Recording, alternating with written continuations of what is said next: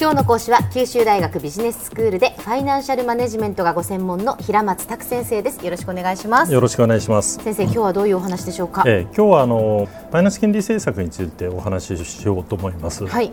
まあ、日銀がマイナス金利政策に踏み切ってから、まあ、大体こう半年ぐらい経つわけですね、うん、でそのおかげもあって例えば住宅ローン金利なんかはもう目に見えて下がってるわけですけども、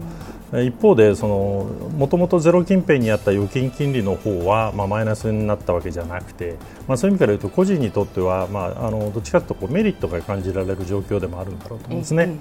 でしかし一方で銀行の経営を圧迫するとその景気の浮揚効果よりも、まあ、かえって弊害の方が大きいと、まあ、そういうことを、えー、メガバンクの頭取が、えー、批判したりもしてるんですね。はい。まあ、マイナス金利政策とは一体どういう政策で何を狙ったものだったのか、まあ、ここで改めてあの確認をしておこうと思います。はい。まあ、そもそもマイナス金利政策って何かっていうところからもう一回お話ししていただきたいんですけど、ねえー、まあ、日銀がですね金融政策を強化するために、うんえー、今年の1月末ですけれども、まあ、それまで国債等のこう大量購入ということをやってきたんですけれども、ええ、まあ、さらにあのそれに加えてマイナス金利政策の採用に踏み切ったんですね。はい。でこのマイナス金利政策というのは個人やその企業の預金や借入金利をマイナスにしようと、まあ、そういうわけではなくてですね、うん、じゃ何をマイナスにするのかっていうと、うん、まあ、日銀というのは、まあ、中央銀行としてですねまあ、銀行のための銀行という役割を担っているわけですね。でその一環として銀行の預金を預かっていると、まあ、これはあの日銀預け金っていうんですけども、ええ、まあ、この一部にマイナス金利を適用するものなんですね。うん。でこの日銀預け金のその主たる目的は、まあ、一つには金融政策で、まあ、もう一つはその銀行間の決済なんですけども、はいまあ、預金の種類としては当座預金なんですね、うん、で当座預金ということは一般的には利子をつける必要はないんですけども、まあ、日本では2008年以降当座預金に利子がついてるんですね。でそれが今度はですねそのうちの一部に対してプラスではなくてマイナスの金利をまあ課すことになったとい。うことなんですね、はい、ですなわちその銀行は日銀に預金をすると、まあ、逆に利子を取られる状態になったとそういうことなんですね。これはやっぱりねそれぞれの銀行にとってはちょっと大変なことですよね。そうですね。えー、まあ日銀はですね金融緩和政策のためにそれまでその銀行がずっとこういう保有してきている国債を大量に購入し続けてるんですけども、えー、まあその購入代金がそのまま各銀行の日銀預け金にこう蓄積されてるんですね、はい、でそのためどこの銀行もですねその残高がこう巨額となってるんですね。そこにその一部とはいえこうマイナス金利が課されるんで、まあ、収益悪化要因となるわけですね。じゃそれならですね、えー、預け金からもう引き出しちゃえば良さそうなもんですけども、うん、その個人が銀行からお金を引き出すように、まあ、ことは簡単じゃないですね、はあはあ、銀行のための銀行っていうのは日銀しかないからですね。でまあ、方法としては日銀にその国債を売ってるわけですから、はい、逆にその国債を買い戻す、うん、あるいはこの預け金からその現金で引き出す。えー、あるいはあの自分のところの預け金を他方に振り替えてもらうと、まあ、このこれぐらいしか方法はないんですね。ただ最初の国債の買い戻しっていうのはその金融緩和政策のために日銀それやってるわけですから、うん、逆に日銀から国債買おうと思っても日銀は取引に応じてはくれないだろうと思いますね。そうですよねでその次のその現金の引き出しなんですけども、うん、これはその銀行が通常必要とする現金よりもはるかに多額のその現金を引き出さなきゃいけなくなるんですね。まあ、そうするとその輸送や保管のためのその費用がかさみまあ、始末にこう大変困ることになるんですね。なるほど。手元にたくさん現金を持っておくってもう本当あの私たちのこう感覚とは全く違うのでそういうことですね。そうもうどれだけの現金かっていうのが想像できませんけれども。銀行なんて普段はいかに現金を持たないでいるかと、まあ、そういうことにこうあの不信してるんですけどね。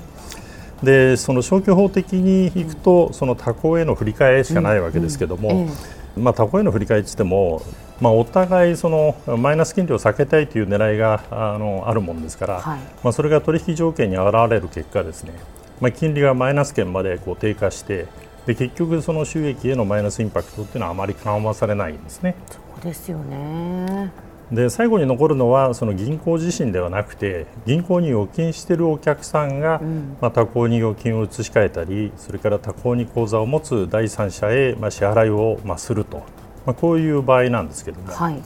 まあ、このうちその、えー、自分の銀行の預金客に他行に預金を移してもらうっていうのは、まあ、お客さんを失うことにもこうなりますんでそ、ね、そんなことあんまり言えないわけですね。はいはい、で最後に残るその預金客が他行に口座を持つ、えー、その会社のその取引先へ、まあ、支払いをすると、うん、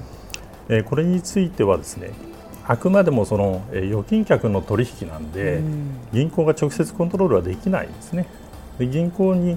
できることといえば融資条件を緩めてその融資を増やしてやるぐらいなわけですね。うん、でまあ、そうしたことの結果ですね、うん、銀行が融資を増やせばですね、うん、借り手は事業のためにですねその資金を使うと、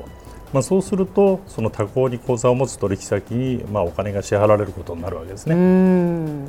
でまあ、こういうことがまあ実は一つその金利の低下ばかりではなくてそのマイナス金利で狙いとされているところでもあるんですね。まあ、ただ、そうは言ってもですね、潤沢な資金を抱えている企業が多くて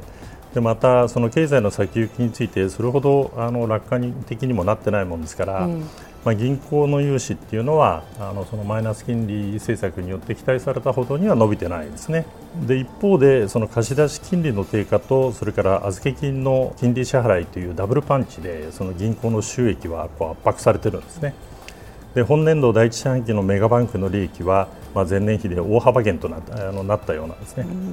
でまあ、こうしたことからマイナス金利政策の効果については評価が分かれていると、まあ、そういう状況にあるわけです。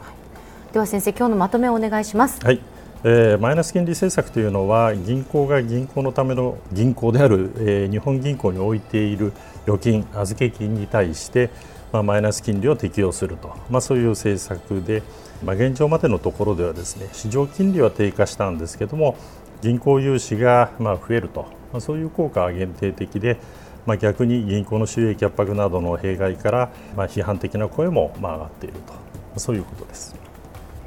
今日の講師は九州大学ビジネススクールでファイナンシャルマネジメントがご専門の平松卓先生でした。どうもありがとうございました。はいどうもありがとうございました